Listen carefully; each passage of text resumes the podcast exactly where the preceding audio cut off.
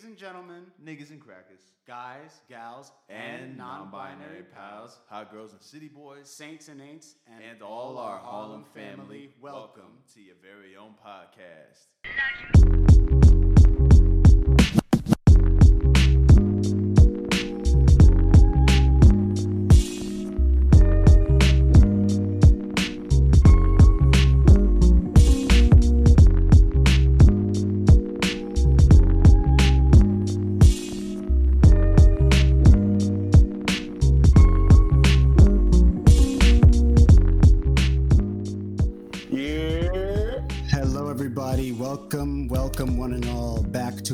Episode of Harlem's very own podcast. As always, it is your two illustrious co hosts, Justin Winley, aka Norin Rad in the Black, aka Jaden Pinkett, aka Winley Snipes, joined by my boy. Yo, what's up? It's a mulatto gelato Jude, aka Atheist Jesus, aka Teenage Mutant Ninja Nigga.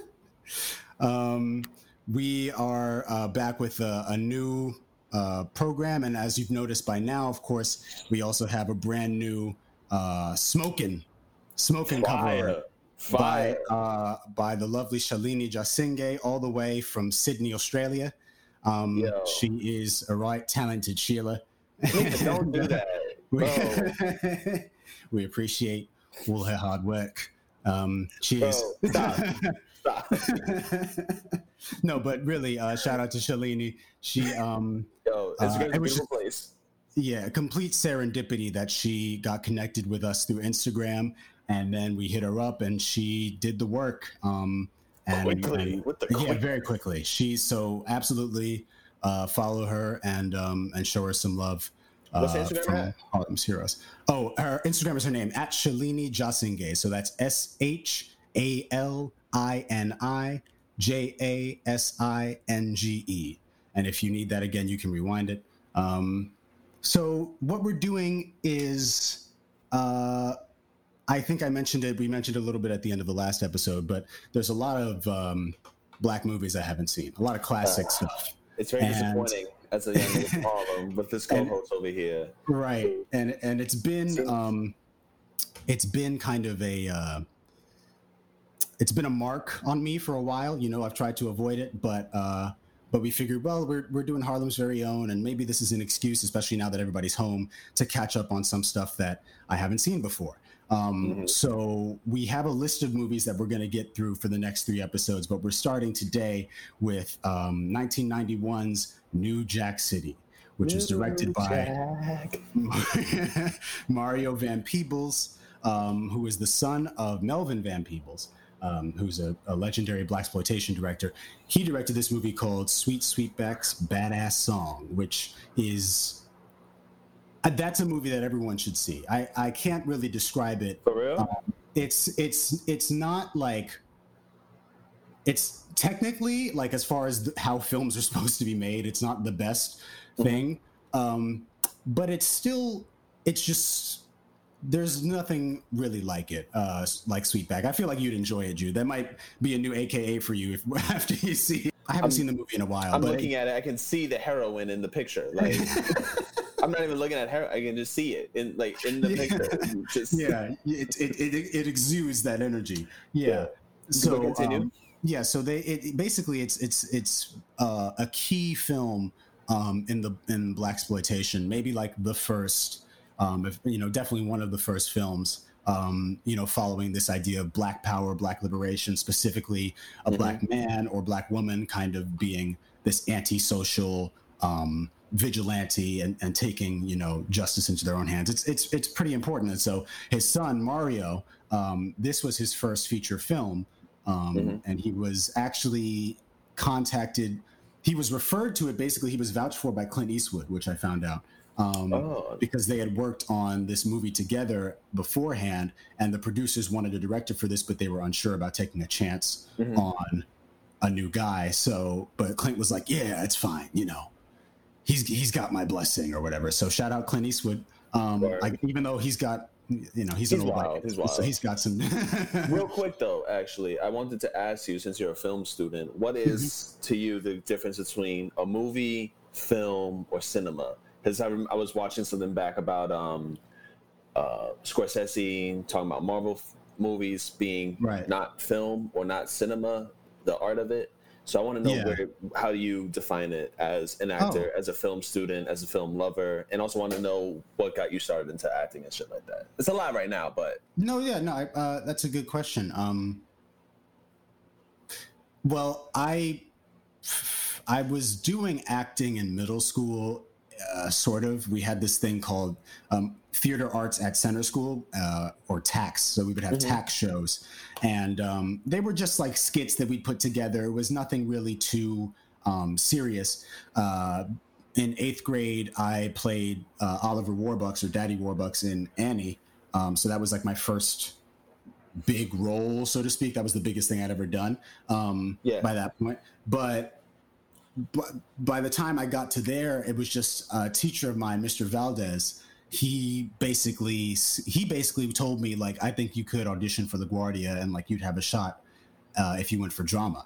Um, and I at that point wasn't really thinking about that at all. Like I, when I was a kid, I wanted to be a zoologist, and then Oh, I was yeah, I was getting older, and my dad was like, "You could make a lawyer," and I knew I've always liked movies, but I didn't necessarily know that. I don't remember wanting to be an actor when I was that young. So, but he brought it up to me. So, um, and I'd gotten a, a taste, obviously, by now for for stage acting. So I I he gave me to the process is like they give us. Um, uh, monologues. We have to have a, a dramatic one and a comedic one. Mr. Valdez helped me find them. He suggested them.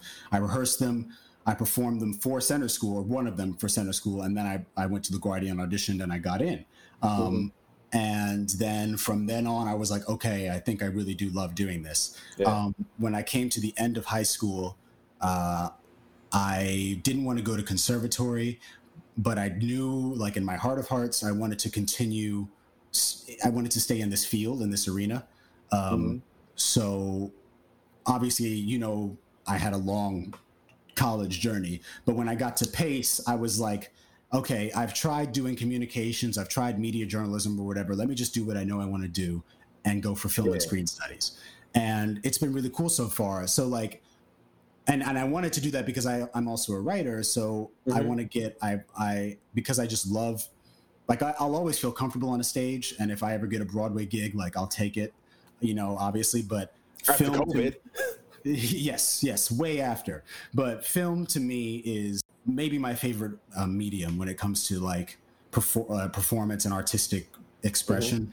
Um, and I just love what it can do and all the different ways you can make it. So I wanted to get basically a good idea of the behind the scenes stuff so that I'm never an actor who's ignorant of all the other aspects of what happens on a film set, right? So Yeah.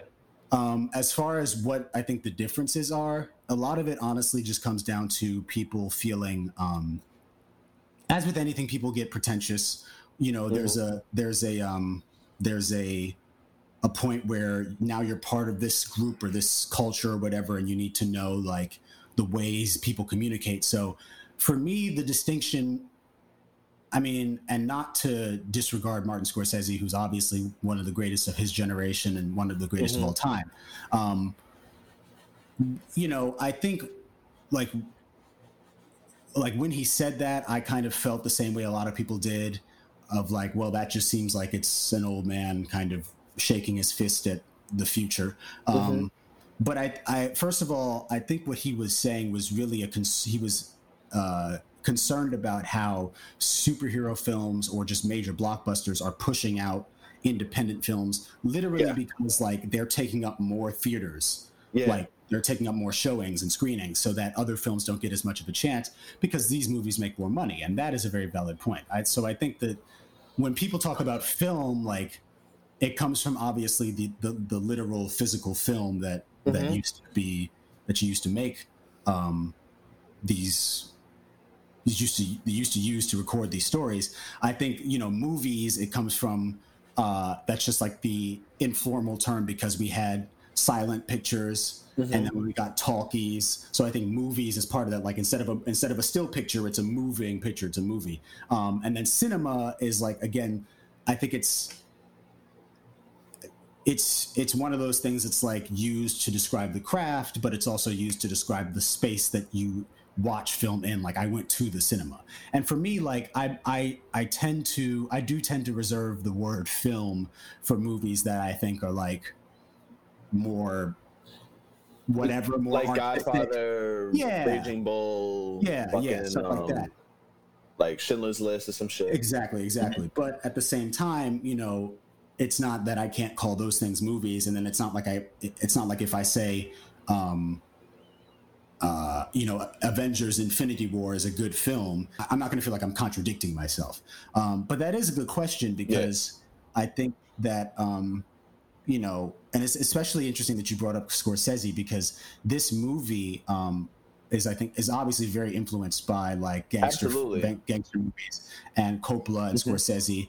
Um, Yeah. And And we're gonna get into they it. actually, yeah, they actually pitched. Um, one of the things that I thought was interesting was when it comes to Wesley, they pitched this to him as like Black Scarface. Essentially, they were like. Black Black Pacino. Yeah. I was watching something about gangster films, period, Mm-hmm. from Godfather to Scarface, but also the original Scarface in the 50s or was it the 30s? Oh, there's another one. I didn't know. that Yeah, there were- was a Scarface before the Pacino one, Okay. and it was you know kind of the same story though. It's an immigrant. I think it's an Italian immigrant. Mhm. Um, comes to America, doesn't have shit, doesn't have anything, and then his rise to the top, but then his fall.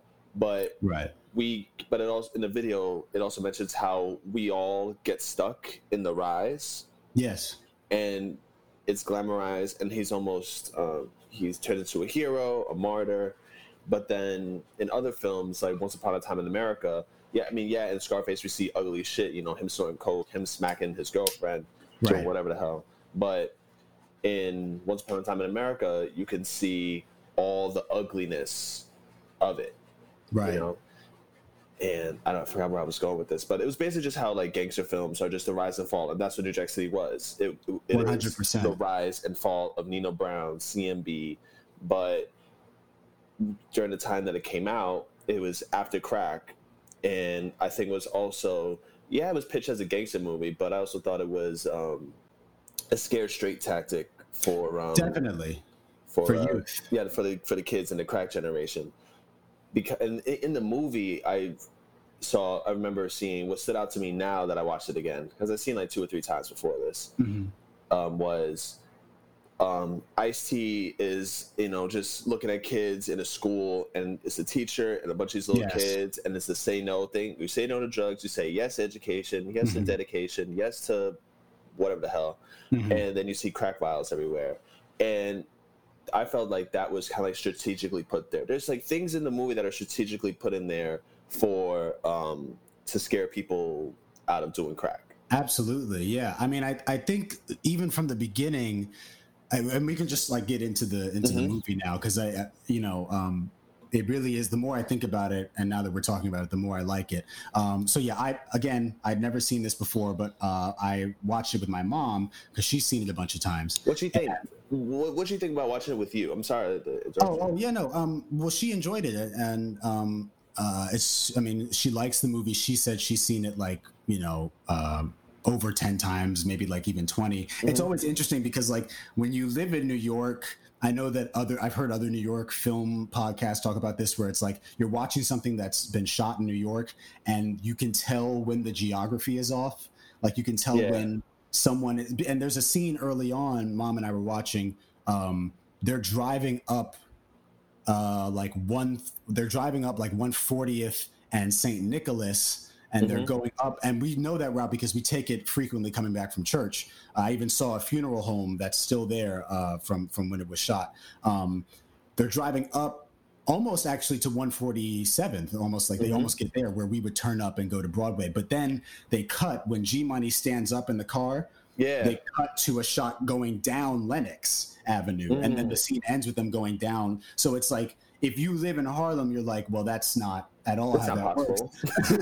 works. but um, but you know, it, it it it didn't really take me out of the movie per se. Uh, but yeah, she she enjoyed watching it, and and uh, she was actually putting me on to some of the context. Like you were singing, you know, uh, uh, "Living for the City." Two of the guys who were in who are standing around that trash can are Mhm. sons of the original O'Jays um, singing group from the Oh, seventies. that's dope. but yeah, so I, I it opens with this quote from um, "Niggas with Attitude," I think, from uh, Yeah. Straight Outta Compton. You're about to witness the strength of street knowledge. Yeah, and um, that's just a dope way to open a movie. And also, you know, you're watching then this Yeah. helicopter shot over the skyline, which is, I, and I when I watched Melvin uh, Van Peebles talk about it in the um, in that little documentary, he was like, we wanted people to know like this isn't just your average little gangster movie. Like we got money for this, and they definitely they They definitely got showed money off. for this. And some money you um, tell they were running out in some things. Yes, yes, um, definitely. But you know, go big or go home. Um, immediate, and my mom actually was helpful in pointing this out for me because I was looking away from the TV. Um, there's a point where they come to uh, a building and it has a scripture mural on it, um, and it's Yeah, I saw that. First Corinthians six and 9 Mhm. and they they they edit it, but they basically say, "Don't be deceived." Neither fornicators, nor idolaters, nor adulterers, nor abusers of themselves with mankind, nor thieves, nor drunkards, nor revilers, nor extortioners shall inherit the kingdom of God. And off rip, they're establishing that like the movie is about idolatry. That's one of the major themes, and like so, who people who uh, worship things, you know, and and what we worship in order to um, f- fill ourselves. And it's also interesting that like i mean because that scripture the words in itself are powerful but when you also think about the uh, the book of corinthians is actually a letter that was written by paul to a church in corinth uh, a christian church to kind of address several issues that were going on so it's basically like a manifesto Yeah. that wound up in the bible and it kind of fits with new jack city because it's New Jack City. The producers are are addressing issues that are going on in the community. It's almost like a letter to the nation regarding you know crime and, and all of that. So, um, so I thought that was interesting just off rip. But um, yeah, we we see that, um, and then we get introduced right after. Is it? Is that after they drop the white dude off the bridge or before? That that um that mural is after. That's when we get introduced to Chris Rock Right. and Ice T, Pookie, and Right, right, right. Pookie and Scotty, yeah. Um, and what a way to introduce your main character. Like this. So, so what's interesting about Wesley Snipes in this movie is that he had been in stuff before. Like by this point, he'd already been in Jungle Fever. He'd been in the Bad video with Michael Jackson, which I didn't know until today. What's He's he's he's in the know. extended the extended like short film. my like music videos are mad long. Yeah, yeah, yeah. At Scooby Doo episode, bro. Like, Speaking of Martin, speaking of Martin Scorsese, he directed that music video. Um, Marshall says he directed a music video. Michael Jackson had pull like that. He was like, Quincy, I want Marty to direct my music video. And Quincy was like, Yeah, Michael, we can do I don't know, is that is that how Quincy Jones sounds? Yeah, motherfucker. Michael. I'm sorry. I remember I was watching Jesus and Mero, Yeah. and that's all that nigga said. Like, motherfucker. yeah, that's his favorite word.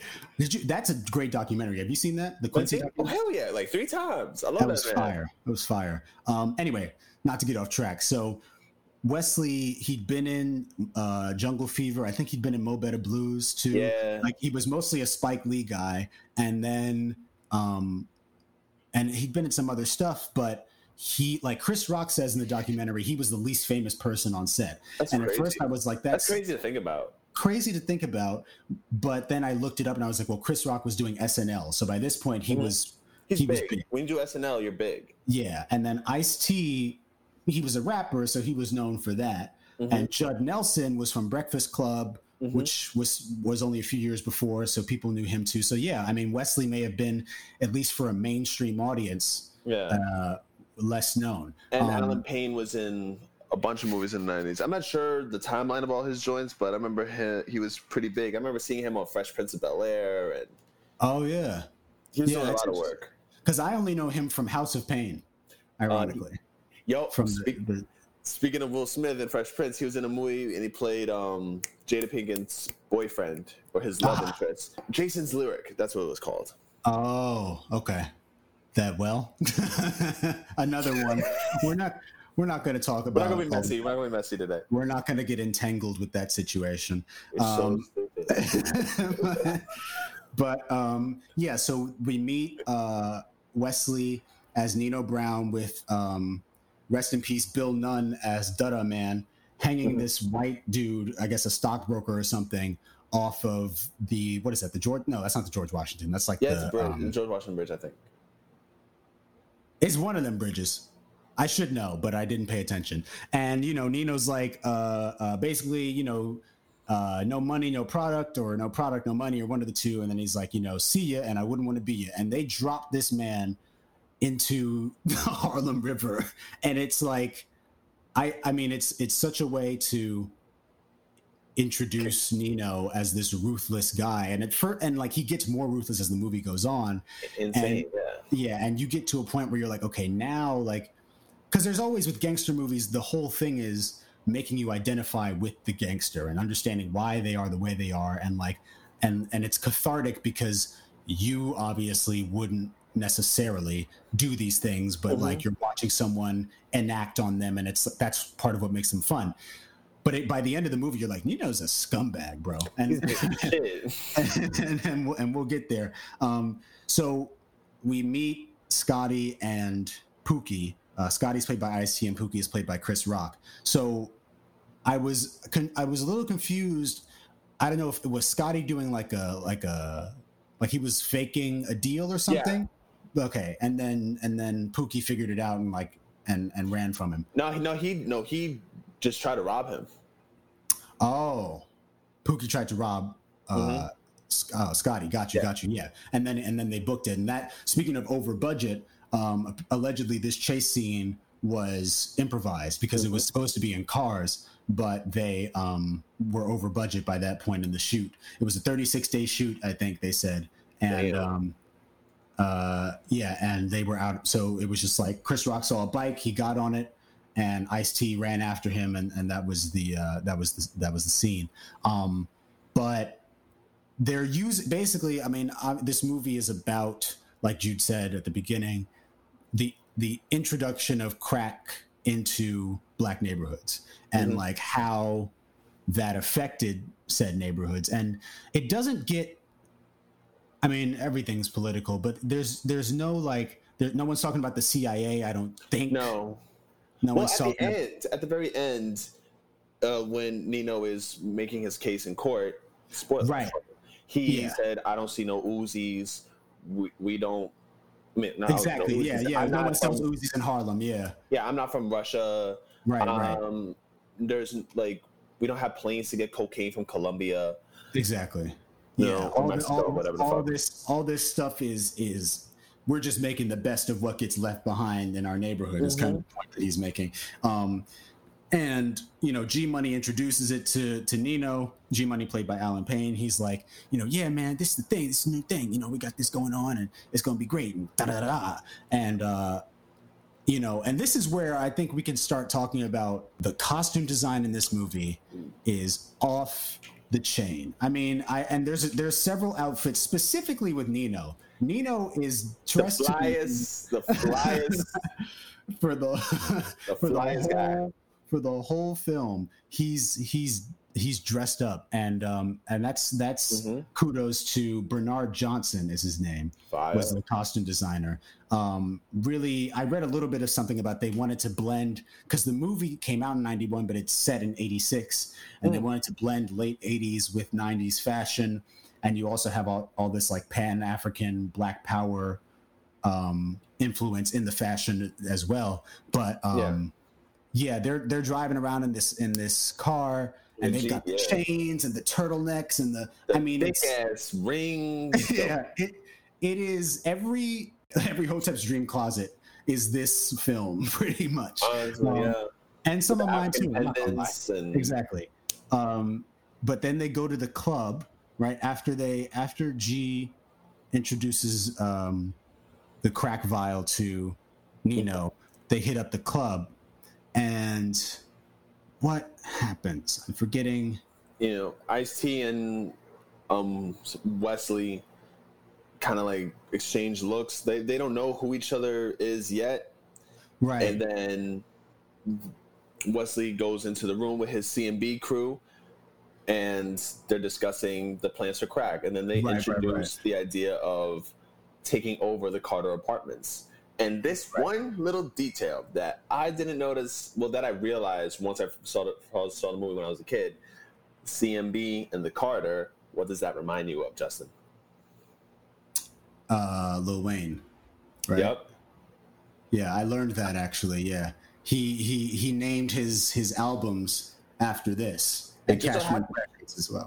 It just so happened Wayne's last name is Dwayne Michael Carter Jr. Right.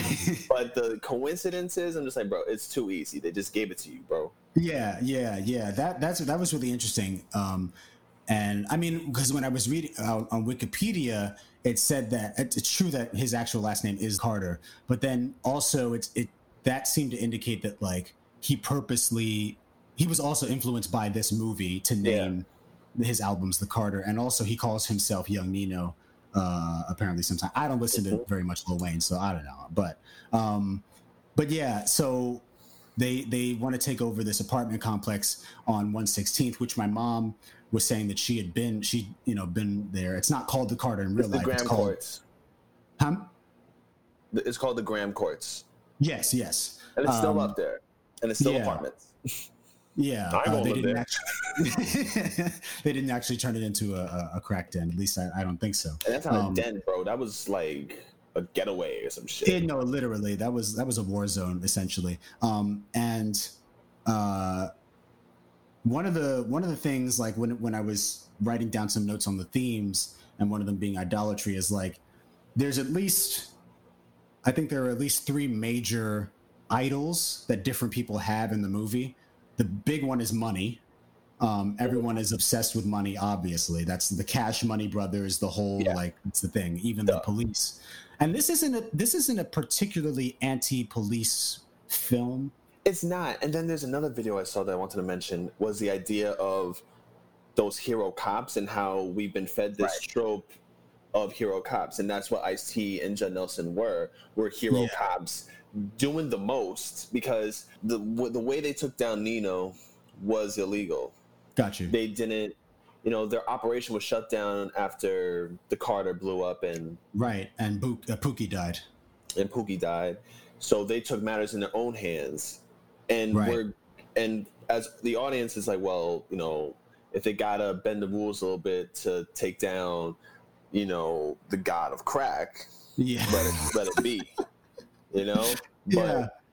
and that's a pattern a lot in gangster movies. That is that is this that is really common. Yeah, that You know- extrajudicial like, well, we'll just do it on our own. Like, take my badge, take my gun, I'll figure it out. you know, and then they can crack the heads they want, and then they're not um served or disciplined by it.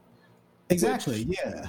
I mean, and it shouldn't be that way, but like, there's still, if we all believe in our morals, there's still the law and playing by the rules. Right. And and yeah, that's really interesting because the I'm I, I've also been reading, uh, and I sent it to you. I think we've both been reading it by now. Are Prisons obsolete, and one of the things Mm-hmm. that it's going to start talking about, I think, is like the the prevalence of um, incarceration in media. Yeah, um, and like how we're we're just used we take prison for granted because we see it all the time and the Mhm. same thing goes with police and like and we enjoy it. yeah and th- there's this common thing where it's like the, the you know the two cops the detectives they return to the um to the to the chief at the end of the movie and he's like you went behind my back but Mhm. you got the job done welcome back to the force or whatever it is and it's like no dude arrest them rules, nigga. You pay a fine, mean, it's- motherfucker. not how any pay a fine at least. It's not how any of this is supposed to work. And um, I think that for a second I thought maybe they were doing it when when Scotty when he gets when he shoots Pookie in the ankle and he gets on top of him to stop the chase and like everyone's gathering around and he's like back off I'm a cop. I thought they were gonna like introduce that kind of hostility between cops and the neighborhoods, but they didn't really. Also, he's reading him his, his Miranda rights, but he's cussing every other word, so I don't know if that counts. like, the rights remain fucking silent. Yeah. The right a goddamn attorney. I don't think that's this. I don't think that's legally binding, but um, Nah. but yeah. So it's not a particularly anti-cop film, but one of the things to be. Yeah, I don't think so. One of the things they're setting wouldn't up have been made also- if it was like that. Right. Um, and it's interesting that that uh, another piece of trivia uh, that you know I'll just introduce now. Allegedly, Wesley wanted to Wesley wanted to play Scotty at first, but the producers had a, had specifically written Nino for him. And what part of the challenge was they knew that once they cast someone like Wesley Snipes in that role, Mhm. Nino was going to be the guy that the youth wanted to be because he looked cool. He he he got the women, he got the money, whatever. So they needed to cast someone else as his foil who would kind of like balance that out and Yeah. make good guys seem cool too, which is why they got Ice T. Um, but then Ice T, like you said, Scotty, he doesn't even go. First of all, Ice T in real life hates police, so the fact that he played a policeman is astounding to me. And- But He just came out with a song called "Cop Killer" when this came out, bro. yeah, Like, exactly. so I'm I'm amazed that they got him to do this, but I guess part of it was the fact that he he isn't he doesn't do he doesn't abide by the law, and so by the end of the movie, and also essentially what they do to kind of get around that is it's this personal vendetta. What they reveal over the course of the movie, which I didn't I didn't actually see them setting up, was that uh, Wesley at, at some point we're jumping all over the place, but at some point um, Scotty infiltrates the gang Mhm. uh, after Pookie gets killed trying to do so because he indulges. He he And we'll gets circle clean. back. And we'll circle back to Yeah, Pookie yeah, because I yeah. got a lot to say about Pookie. Yeah, um, Pookie dies uh, tragically, so Scotty steps in, um, and Wesley. Uh, I mean, um, Wesley, Nino, whatever. I'll call them both.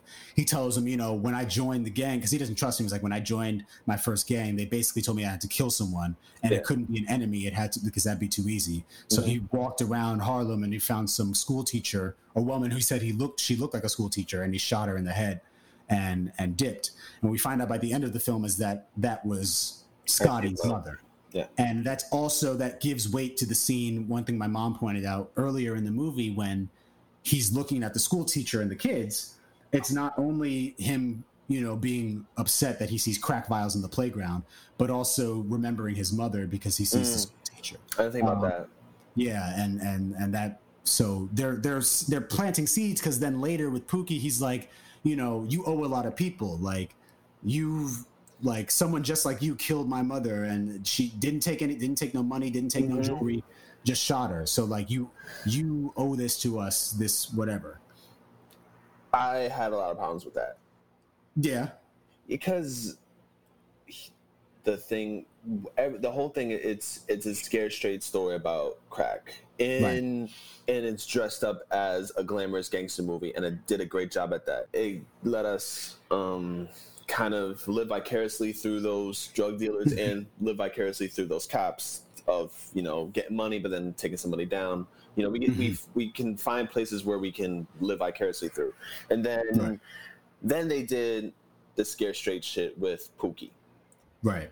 and it was it showed him on crack fucked up and you know the pain and then also him getting clean and the um, sobering effect of um uh, withdrawal Mhm. just really kind of showing you what happens to these addicts and i don't and i feel like when i say that right now i'm kind of like dehumanizing them but they wanted to humanize them as much as they could but where i feel like they messed up though was in those lines of saying you owe these people that's the last thing you need to tell an addict because you're giving Right. them a lot of pressure Yeah. I think that was a little wrong of the writers, and it was wrong immediately to put him into, um, you know, undercover That with CMB. operation. Yeah, that was yeah. wrong.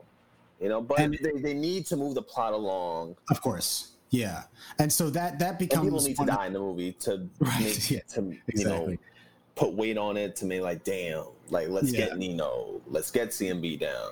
You know, and so that's yeah that's the next major movement is is um after you know crack is they're they're moving they take over this apartment complex um you know they're make they're using it as a production house so they Mhm. got the people shirtless with masks on and the in which you've seen in a ton of movies you know naked people putting the cooking the crack or I don't know how it works of course you cook um, crack and then you violate and Right. Okay. Yeah. So there you go. I don't. Um, I know nothing, but like, so they're doing that whole thing, and um, the cops are trying to take them down. This is where we meet Stone, played by Mario Van Peebles, um, in the movie, who's like this detective, and he's like, "Uh, "We need to hire people who basically, basically, who know Harlem, who know this area, whatever."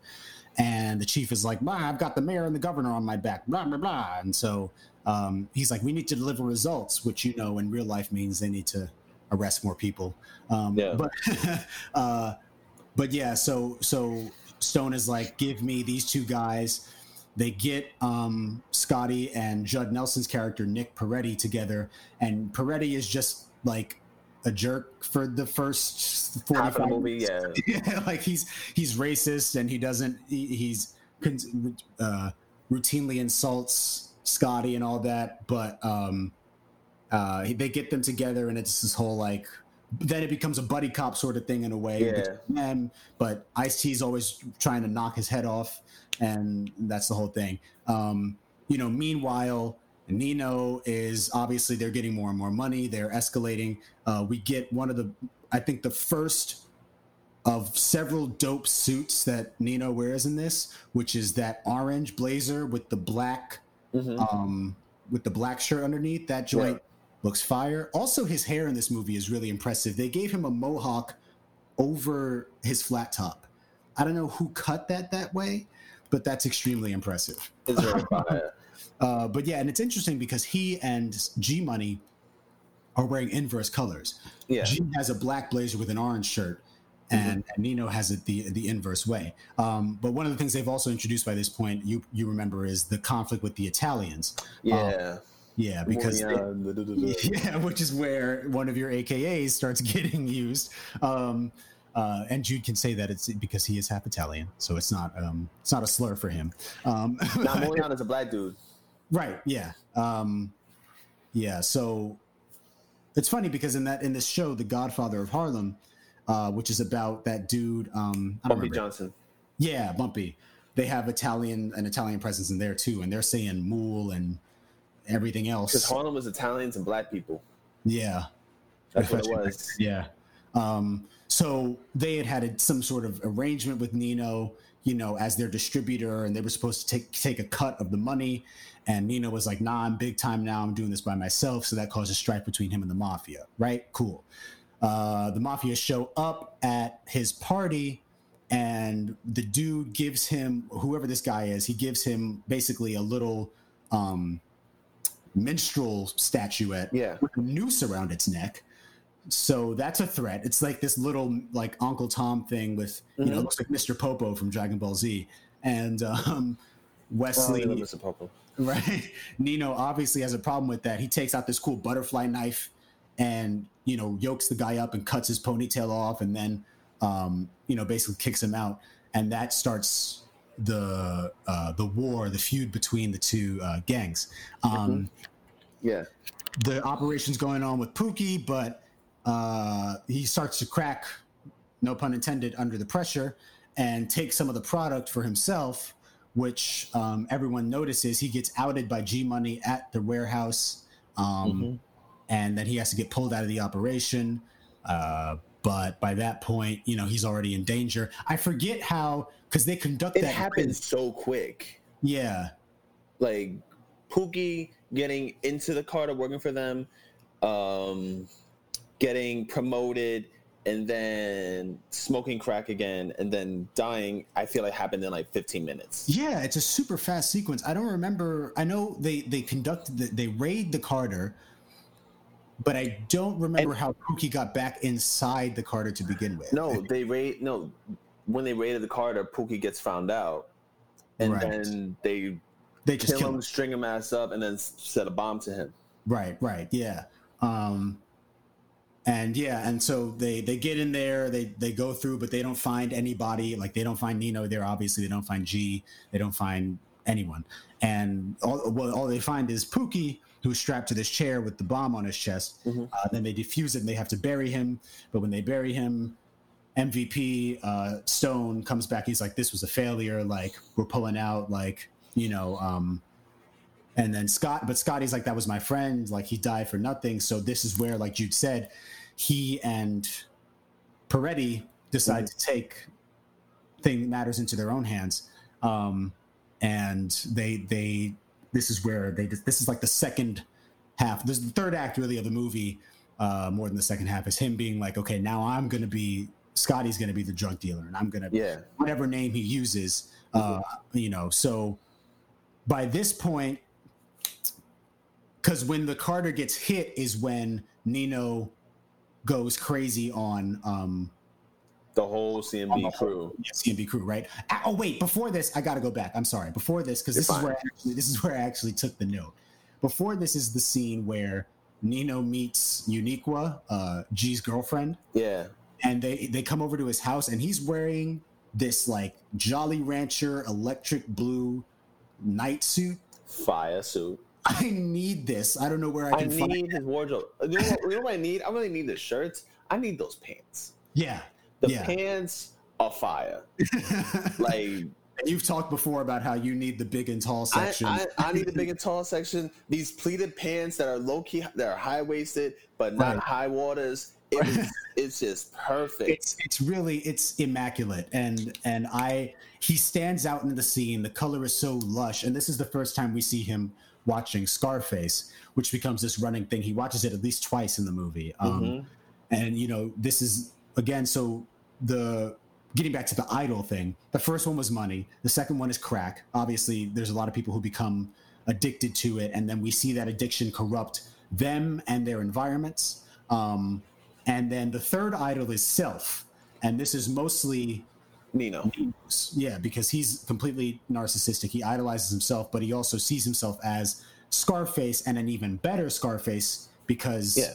uniqua says like you know he says the world is mine and she says but you won't be as careless as tony montana Yeah, and poor Allen Payne was like, yo, yo, yo it's, it, it's ours, right? Like, right right right exactly so um uh so yeah just had to backtrack for that amazing outfit um i'm trying because i have them notated which ones i like the most so yeah he finds out that the Carter was raided. He comes into the boardroom with this Rottweiler again, immaculate Yep. outfit. Everybody's in. It's it looks like a like like a Black Lives Matter photo shoot that they would do today, but it was in 1991. Everyone's in turtlenecks with the gold, and they're just Yeah. like, um, and like you know, Bill Nunn has this cool blazer on, um, hmm and he comes in and he's like, "How could y'all let this happen?" Basically, you know, um, I need to babysit you, type of thing. Mhm. This is where we get the famous line.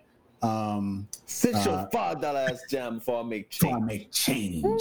Look at that tatted, bro. And Oh, I don't God. know. I don't. Was that the first time? Like, was that already a thing people said, or did that No, movie? that's Nino. That's original New Jack. Got you. Okay, got you. Because there's now I now I know because I've heard people say that before, but I didn't know if it was a thing that was popular. Yeah, Nope. that when he says that, it sends chills down your spine. He says it to G Money, who stands. He's gonna like you know stand up and, and step to him, and he puts the cane across his chest with a sword. with a- sword. I need, this, I need that. I need that too. um, yeah, you already got katanas and African daggers and stuff, bro. Just add to the collection. Um, But yeah, so- he's he and then he stabs um, uh, the light Kareem, dude, yeah. yeah, the, the the who's like the tech guy in the hand, and then he takes it out and he wipes the blood on G Money's turtleneck, and you know he's I forget exactly what he says, but he's essentially threatening them to get their act together Yeah. type of thing. So now Scotty decides he's going to meet up, you know, with um, G. with G Money, and then so, but by now there's this rift now between G and Nino, who are like they're first and second in command, and they're they're boys, but because G feels embarrassed, you know, not not only because of how he embarrassed him at the boardroom, but also because he he Trey Songz him, he took his girl. August Alsina him. um so that that starts to cause some strife which is why scotty can infiltrate because he's offering like um Money. money and a new kind of angle of distribution Mhm. and so g is trying to do this on the low um and as things you know get more and more intense nino personally starts kind of um deteriorating uh his relationships and everything um Yeah. at one point Kareem sees Scotty. He's like, I know I know this guy, but I can't place his face right now.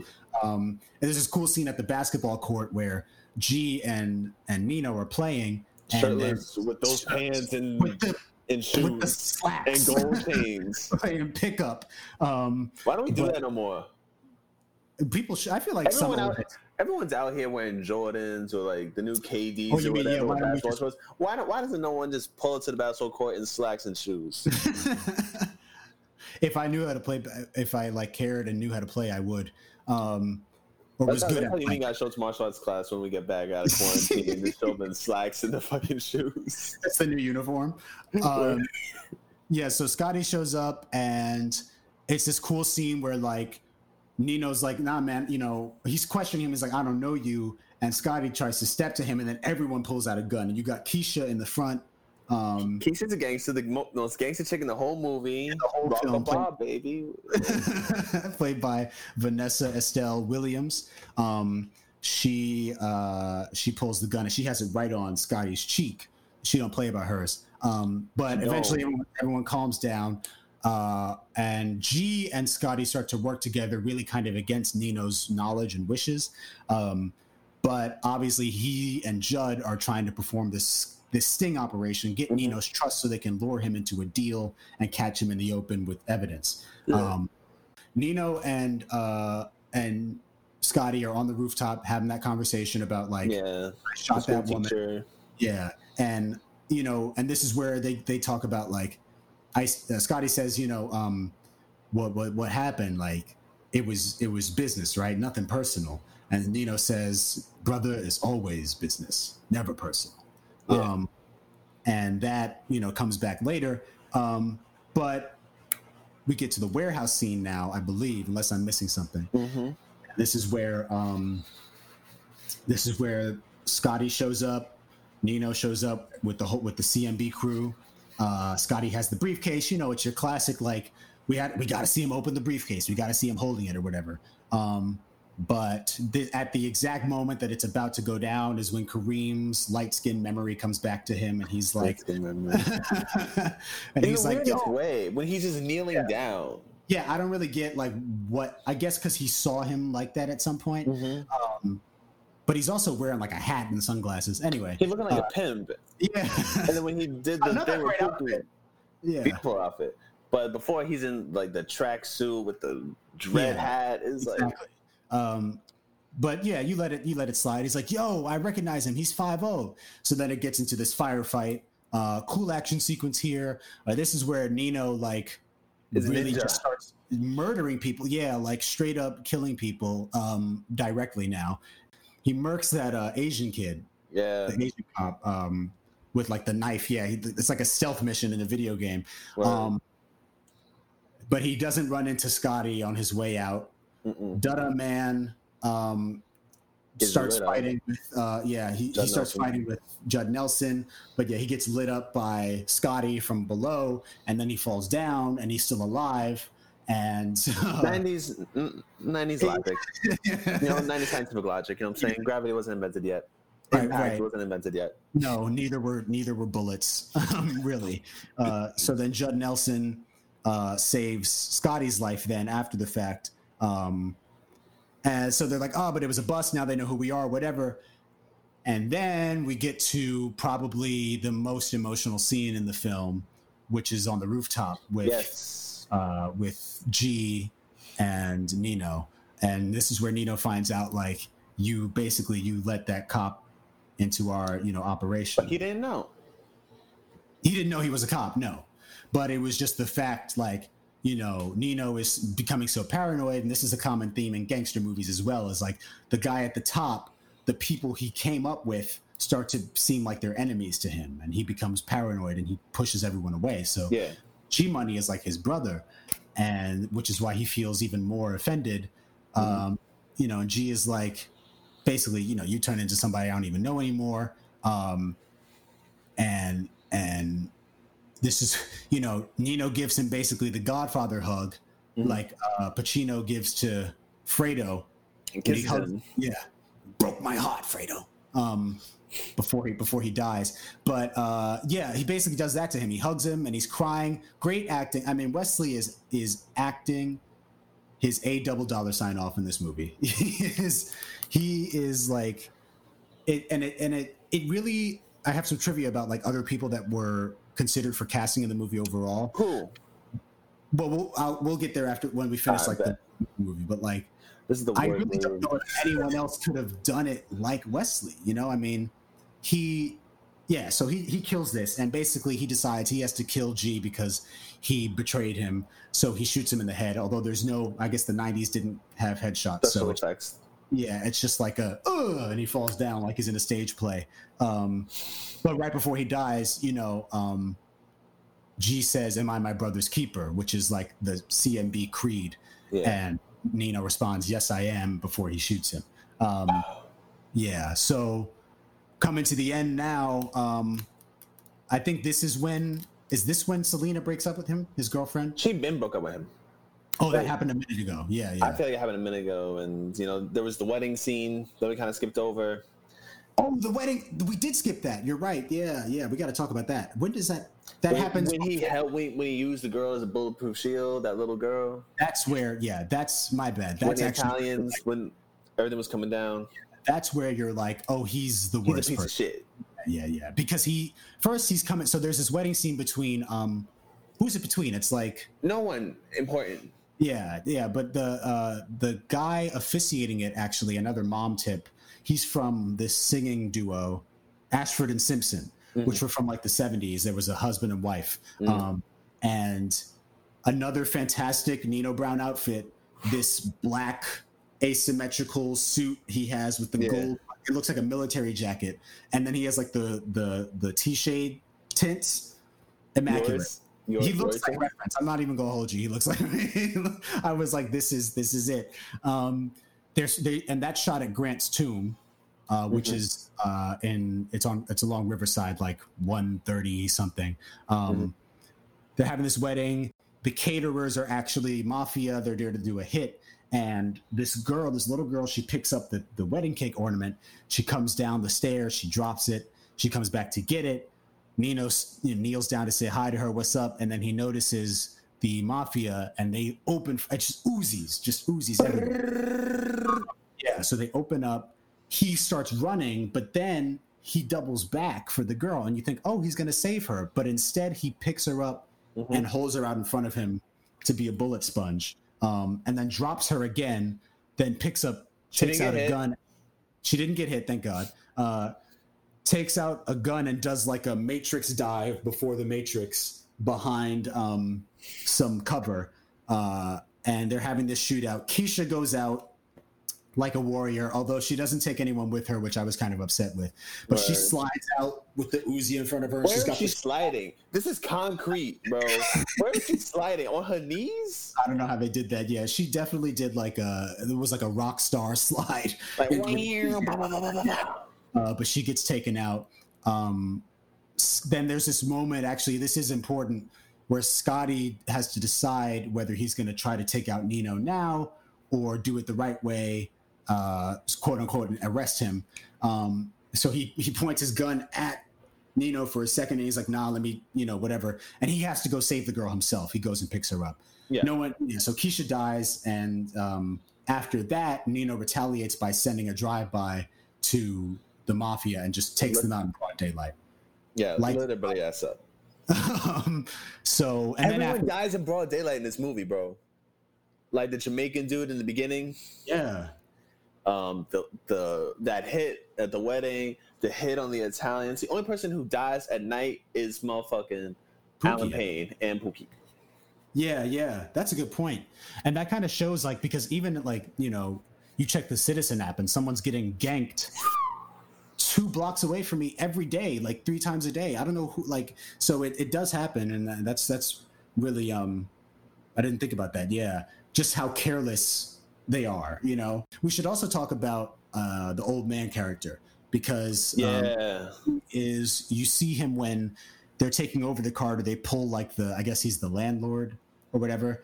They pull him out butt naked, um, Mhm. and they're like, you know, now you're going to give control of this place to us again in broad daylight. They line up everyone in the building around the block, but you, the camera focuses on this old man who goes into the police precinct and he's like, "Yo, man." you y'all send cops there every time, you know, for for much less than this. We got gangsters taking over our, our home, and you don't want to help us out." So he's he's frustrated. He comes to um, see Nino directly when Nino was like sitting in some I don't know club or something, giving out money to kids. The old man comes in and he's like, and you know, about that I want to say. Oh yeah, yeah. Um, uh, but he's like, you're an idolater. You know, um, these kids shouldn't be around you. Uh, you're you're bad for the community.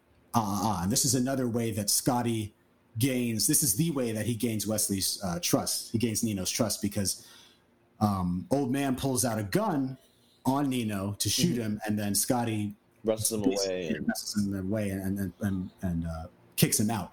Um, but old man comes back later. What were you going to say about the kids?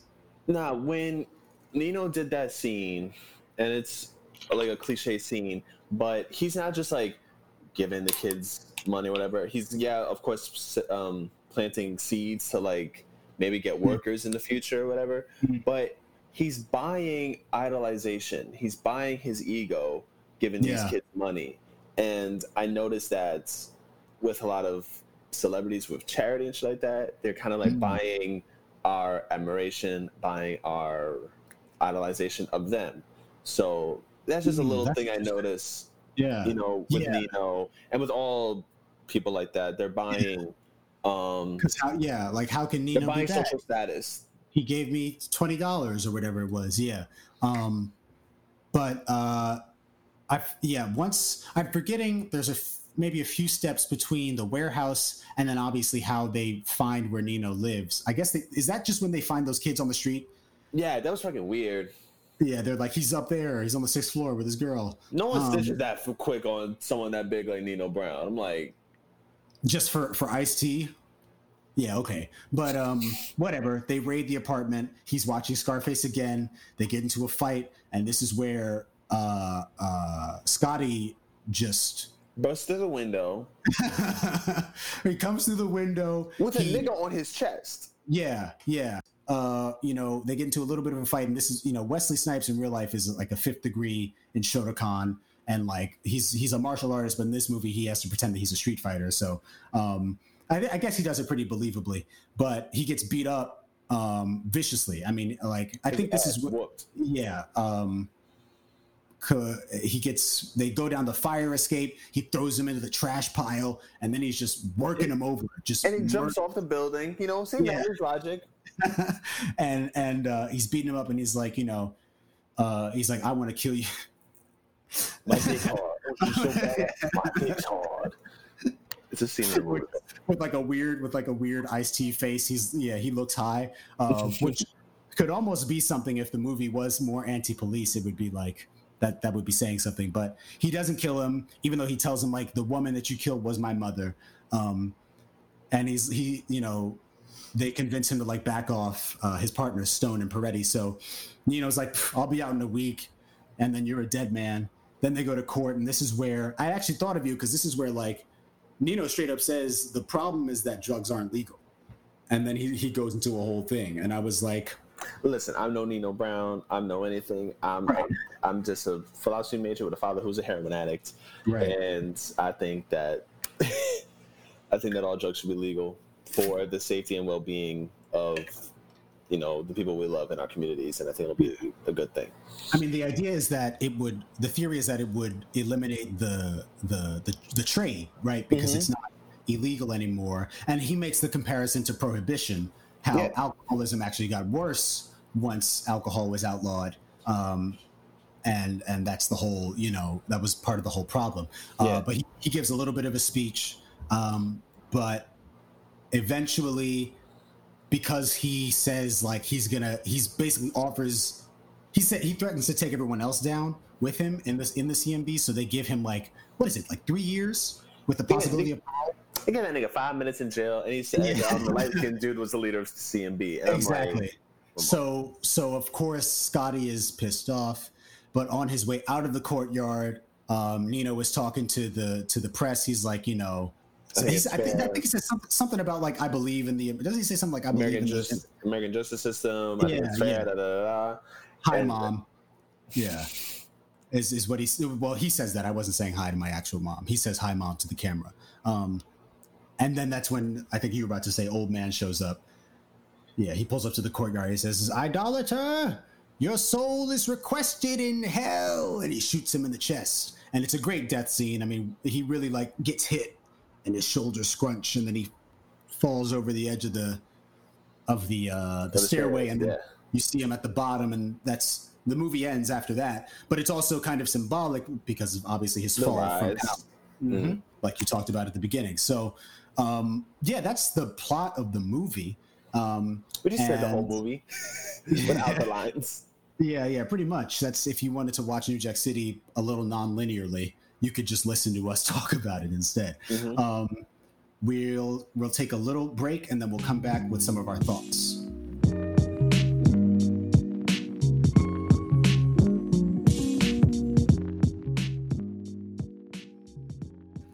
Okie dokie, and we're back. So, New Jack City, 1991, directed by Mario Van Peebles, written by Thomas Lee Wright, Barry Michael Cooper, and shot by Francis Kenny. Um, my overall thoughts, as soon as I watched it, um, I really, really like it. I, I think that it's a classic for a reason. You can kind of see why this, especially for Wesley Snipes, was the um, catalyst that it was for the rest of his career.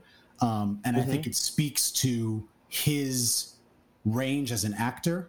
You know, um, I think a lot of other actors would have made this a very one note performance of like, I'm the smug, arrogant drug lord. I'm angry all the time, Yeah. whatever. But Nino, uh, Wesley gives Nino a lot of depth and a lot of flaw flaws that you can see kind of as the movie gets uh, goes on. But not a lot of shining thing. Like, there's not a lot of good things to say about Nino Brown, but like a lot of superficial good things to say about Nino Brown. Like, Exactly. he's fly, he's cool, he gets the girls, Exactly. you know, he yeah. money, he has ambition. But there's you cannot say a lot of good things about Nino Brown, which is the, another thing the movie wanted to do too. They wanted to give someone you can idolize superficial, superficially, but then quickly be like, "Nah, this nigga a dickhead. Yeah. Let me not Yeah, once be you like this guy." once you think about it, and I mean, even because there was even a point where I was like, half of me just for the outfits wants to say AKA Nino Brown on our next episode, but Yo, bro, and the AKA came up with Nino Tan.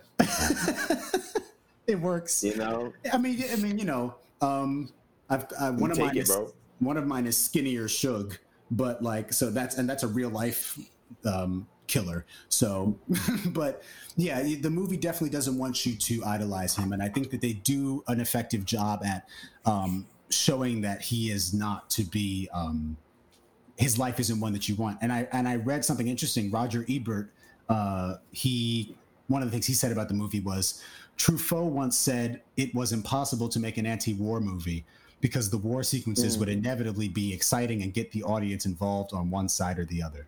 It is almost as difficult to make an anti-drug movie since the lifestyle and money of drug dealers looks like fun at least until they're killed. This movie pulls off that Yeah. tricky achievement. Um, Nino, who looks at the dead body of Scarface and laughs, does not get the last laugh. And they, you know, when he falls and he's on his face, and everyone is looking at him. You know, it's it's embarrassing, and that's that's. But he had it coming, um, and that is that's what the movie is ultimately trying to say. You know, it has a lot to say about obviously idolatry, greed, envy, and then the other big thing is brotherhood. Uh, one of the other big themes because the Cash Money gang calls himself a brotherhood uh, and a family, um, and the way that they the, so that when we lose characters over the course of it, or when characters betray each other, we feel that. and I think the real family and brotherhood in the movie is Ice T and Pookie. Yeah, yeah, You know, it started out him shooting Pookie in the ankle, tore that nigga Achilles apart. right. you know, but then sees what he did and feels bad for for Pookie and empathizes with him and goes and gets him clean. Yes, That is, you know, you have to have unconditional love for another human being to take them to, you know, to rehab rehab. And I and I, bu- I and stay with him. Yeah. That montage was very. you know, I thought that was staying effective. with him, holding him, and you'll see a lot of black men showing a lot of Affection affection to each other. Yes. and th- it, there was like no talking. I remember Mario Van Peebles was talking about it. How there's not a lot of talking in those scenes, and it, there's it's a good montage. Like a lot of montages, you think is just all like '80s like training and the Rocky movies, Yeah. or like just the rise, like in you know when they were taking over the Carter. But you Mhm. just saw, you know, someone come out of the ashes and And being better. cared for yeah. and get better and you hear all these stories and they were not over exaggerated i mean i can't say anything. I don't know anyone with those exact stories but they just wanted to hit you with the worst stories you know? Yeah. like i had a crap baby. She was born blind. Um i was doing it because my friends were doing it. Everyone's doing it. I mean they played those you know tropes because it's 91 like everyone's still learning about What this does to you know people. what this does to people, what addiction does to people, because you know addiction research wasn't you know that thorough back then, Yeah. but um, it- you know it did its job with scaring people straight. But I think the humanization, and empathizing of addicts, and then showing the healing process of an addict was an important part of the movie. I think that's where the movie shines the most. Yeah, I, I and I, I agree that they're. I really buy their friendship. Like by the end of the movie, and by the well, I should say by the time Pookie dies, I do believe that Scotty cared about him. Um, and I think it's. I mean, an interesting point about Yeah. the fact that the montage is, is mostly silent. Um, Melvin, I mean, sorry, Mario Van Peebles talks about how he verbally directed Chris through a lot of his dramatic scenes. So so that Yeah. he hit certain points, which is why those it's like I know Mhm. I know that this isn't going to have sound, so I'll just be talking and then we'll take the sound out later. Um, I thought that it was Yeah. honestly like I, Chris Rock isn't someone that I necessarily take seriously, but when he was talking about like when he was saying is it be calling me, he's talking about when he was talking about crack, and I just got to go to Mhm. it. I felt that, and and you see Yeah. on even on Scotty's on Ice T's face, he feels it too. Um, and he's like, look at this kid who, and again, so close to being like anti-cop. He's almost like, look at this kid who I kind of caused this. Like I shot him in the ankle, I disabled him. You know, he turned to this. I'm sure he, you know, he was already kind of It was experimenting. already in the street. Yeah, but he he turned into this homeless. He shows up at the at the food at the food uh, drive that Nino puts on Yeah. and he's just a mess. I mean, so like he feels that guilt and that drives the friendship. But then, like you said, he turns it around. He's like, "You owe me this now," which that yeah, but also I think that was also stress. He was stressed because of True, the true. operation. He was. Um, but yeah, I definitely 100% buy their friendship. Um, this Mm-hmm. film also premiered at Sundance, which is cool. It, it went to Sundance Film Festival in January 1st, and then it did, and then it came out in March later in the year. Um, Mhm. As far as far as other trivia, uh, it's allegedly based on the Chambers brothers, who were a sibling gang uh, in Detroit during the 1980s. Uh, There Mm. were four brothers in the core group who had three sisters and then another set of twin brothers. Mm. Uh, and they also took over an apartment complex called the Broadmoor in in uh, Ah. Chicago. So it's interesting because It's Wesley. not dope.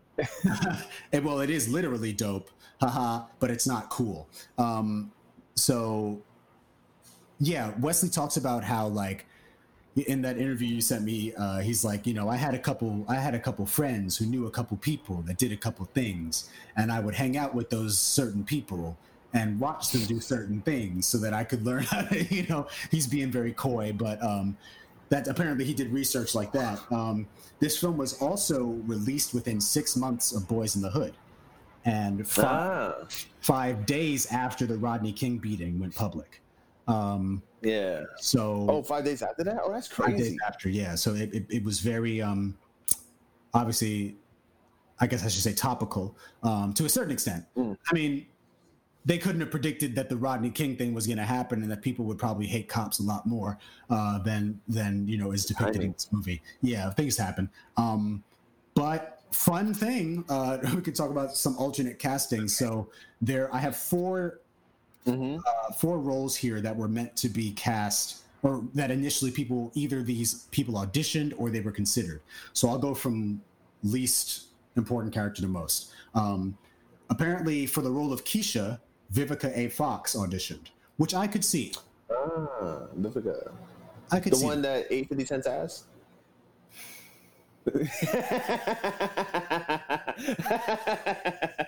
I'm messy, bro. I'm the messy one. I forgot about that.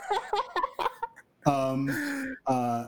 Yeah. Oh, so Naomi, I- I'm sorry. I'm sorry your son has to hear this. Yo, bro, I'm sorry, I gotta tell you this. One of my one of my um, mother's friends, her son, who's like 15, listens to the podcast, and it's like this British family, oh. and it's and and they're like old, they're um not old, but they're very religious, and Uh, I, I gotta like, yo, what's up, kid?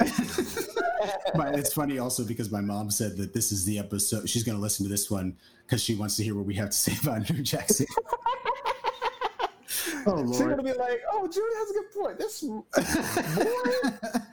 She's gonna immediately turn it off. No, but at least we'll have gotten through, you know, 48 minutes with, without anything like that. No, but um, at least we're, you know, listen. HBO. and Vivica A. Fox is bad chick. Yeah, I could definitely see Vivica. Um, also, just the fact that we have a British family listening to us, Harlem World for real. We got an, Aus- we got an Australian cover artist. We got British fans. You know, we're everywhere. Um, so that was Yeah. that was for Keisha. Then for Uh-huh. Pookie, Martin Lawrence auditioned, um, but he dropped out. Yeah, that that makes sense. No, though, Martin Lawrence could not do that well. You think he'd be maybe a bit hard to take seriously, even harder than Chris Rock? Yeah, Was Martin out by I- then? Was Mar- Martin was going? by- yeah. Well, I don't know if the show was out, but I know Martin was out doing stand up, and so so was Chris. But Martin is just way more of like a funny He's more of like a clown Yeah. clown. Yes. You know, Chris Rock is conscious with his comedy. Yeah. Martin will joke about baby mama drama, and so will Chris Rock, but he'll joke about more hood things. Right. But Chris Rock will take things political, make things about rap music, Exactly, yeah. or you know, like Martin actually. make things real. Yeah, go ahead. So so Martin debuted August 27, 1992. So he was filming it when this movie came out. Um, Yeah, it, yeah, he's probably busy or whatever, yeah. but He also, he also Lawrence would have done a allegedly it, it had to do with a mentor of his passed away, and he he just felt like he wasn't, yeah. um, you know, he didn't want to take it anymore. It says uh, somewhere on here on the IMDb page. Um, Oh, Robin I'm Harris. take, oh, okay. I'm gonna take, but I don't think Martin Lawrence would have done a good job with that at all. I think I think Chris Rock was perfect. Oh, Robin Harris from from uh, from House Party, the guy who plays the dad in House Party. Um, yeah, he died, and he was, you know, uh, he and Martin were close. Yeah, so that may not that may not have been a good. Um, for G Money, the, you'll be interested in this. Tupac auditioned, but they didn't want him because he was he looked younger than than Wesley. He looked too young. But then he wound up in Juice, which is But um, Allen Payne is younger than Wesley in that. You mean Tupac looks older or the same age? no. They they said like, hang on, I'm I'm gonna find it. Tupac did look 17 though in Juice. Like they looked like they were in high school. It says. Blah, blah, blah. Tupac Shakur auditioned for the role of G Money, but was turned down due to the fact that he looked younger than Wesley Snipes. Shakur would later portray Bishop in Juice, a character similar to that of Nino Brown. Okay. So, Yo, you know who Tupac was also supposed to play? who? Mace Windu. That's right. That's right. Um, I That would have don't. been fucking fire. That would have been fire. I'm sorry. I love Sammy. I I love you, don't. Sammy. That would have been fire. uh, I don't know, but I've also. So, I mean, spoiler alert, kind of a reveal. One of the movies we're going to be watching is Juice because I also haven't seen that. So I've never This seen. hasn't seen anything though. I'm sorry, Justin. It kills me. I've It I've kills me. so I, I haven't seen Tupac act, so I can't say whether or not he would have fit this role or cer- I mean Mace Windu is like that's a very particular kind of role, but Sam Jackson is pretty much just being Sam Jackson in that without cussing. motherfucker. Yeah, so um but yeah, so the Tupac was considered and then finally for Nino Brown, uh Blair Underwood was considered. Not flamboyant enough. I, I Doesn't not yeah. that charismatic in the way of like um the big drug dealer. yeah. He is Blair Underwood is tactical. Yeah, yeah. I, that's what I was gonna say. Like when I was talking about the the range of the performance, I feel like with Blair Underwood, not to say he doesn't have range, but it definitely would have been more like it would have been more. This is the sinister like you know i'm gonna kill you any second type of type of thing and he may not have have been as likable because blair underwood No. like like i mean the movie i i first saw him in and that i always associate him with is when he played an abusive husband in uh diary of a no family reunion Madea's family reunion um Mm-hmm. he's Oh, he smacking just said it all too. yeah he's he's smacking someone around in that movie i think is it kimberly Everyone's getting slapped in a damn Tyler Perry movie. Fuck that nigga. it's it's the only it's it's his primary storytelling tactic um but Word. but yeah Black gets beat, finds Jesus. huh That's just that's the way Tyler Perry tells the story. Beats a black woman, finds Jesus. yeah exactly You know, so finds a man that's light skinned. Uh, yeah omar epps with those cornrows and uh mad black woman with like the cornrow rig we're not going to be watching any tyler perry movies don't worry because i've seen most of them and they're not worth talking about really but um uh but yeah so that I think I think the cast is pretty solid. I mean, the only one maybe uh, from this list again, Vivica Fox could have been Keisha, but also this girl, who this woman rather, whoever she is, did a great job. What about Ice T? Who was supposed to like? Who was on track for that? Or was Um, it just Ice T one shot deal? They found their guy. That was it. Yeah, I didn't see any. I didn't see anything about anyone else considered for the role of Scotty. Um, and I also shouldn't say, by the way, whoever she is, because I said her name earlier, Vanessa Williams. It's her film debut. This was her first movie. Uh, Oh, playing word? playing Keisha. Yeah. Uh, so good for her. Yeah. Uh, she she definitely did a great job for with the with the role she had. But yeah, I don't think anyone else was considered for Scotty. Um, and uh, again, that's interesting because like I mean, one thing that they said was um, he he kind of wound up being a co-director because he Mhm. knew kind of like that lifestyle in a way that Melvin, I mean, again, Mario didn't. So he was able to kind of advise in that regard. But yeah, I think overall, obviously, we both like New Jack City. We would both recommend it movie. probably. Um, Absolutely, it's fun. Pop some And- popcorn. yeah, and I think it holds up. I think that like what it has to say is still mostly relevant. It Still doesn't have anything. relevant. Yeah, it doesn't have anything too problematic, quote unquote, aside from like you said, the sort of victim blaming with addiction, and also you could make The a case, cop trope. huh? And the hero cop trope. the hero cop trope, and then also you have, um, you know, Duh Duh Man stutters, and there's like two scenes where he gets kind of made fun of for it, and then he never really gets a chance to like. I mean, he, he has a heroic death, so to speak, uh, but he doesn't get a chance to like redeem himself for that per se. So it's like, it maybe it's a little ableist too, but um, Yeah. but other than that, it's it still holds up, and and we would definitely um we would we would advise y'all to check it out if you haven't seen it. Um, of course, I think we can keep the tradition going as far as I was just about, Song was about to say that. What you got for um, me, bro? let me see here what I've been what I've been bumping. Um, I feel like I'll just limit it to one this. No, well, I'll do. uh, We'll see. I was gonna say like our, our playlist is already like three and a half hours, so if we ever have any live events, like we're covered. we uh, were, bro. We are, man. It's wild. but let me see. You have yours? Yeah. Um, 44 Bulldog, um, Pop Smoke from his album that just came out. It's fantastic. Um, Bubba Chuck by Westside Gunn. I'm repeating the same people every time, man. like they just put out an they put out an album on the same day, bro. Like I can't I can't fucking help it. Right. And Smoking Grams by J Grams with a uh, Gotcha. Smoke DZA. Um, honestly, I haven't really listened to anything new this week, um, which is not that's not really the we we just talk about whatever we're listening to. Um, but I guess I'll call out um, or Générique by Miles Davis, um, which is nice, just smooth uh, uh, jazz song. Um, uh, what else? I also like recently. Did I already say? Yeah, I did. I like oh this song "Wrongs," which is another still on my British rap tip uh, by. Krept, Krept and Konan featuring Jhené Aiko, and um, 220 by Kaylin Hallman, which was one of the songs that played during our photo shoot. We were in front of that um, defund the police poster. Uh, yeah, so that's, that's problematic, aren't we? yeah, it's fine. But on that note, yes, next uh, next film up in the roster is Friday. I think we're gonna lighten it up, and we're gonna check out Friday.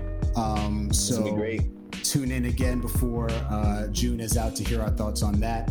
Uh, if you want more Uptown Love, as always, you can find our episodes, new and old, on Spotify, Apple Podcasts, Google Podcasts, anywhere you like listening to podcasts. There we are. sir. We will see you all next time. Blessings and excellence. Be well. Peace out, mates.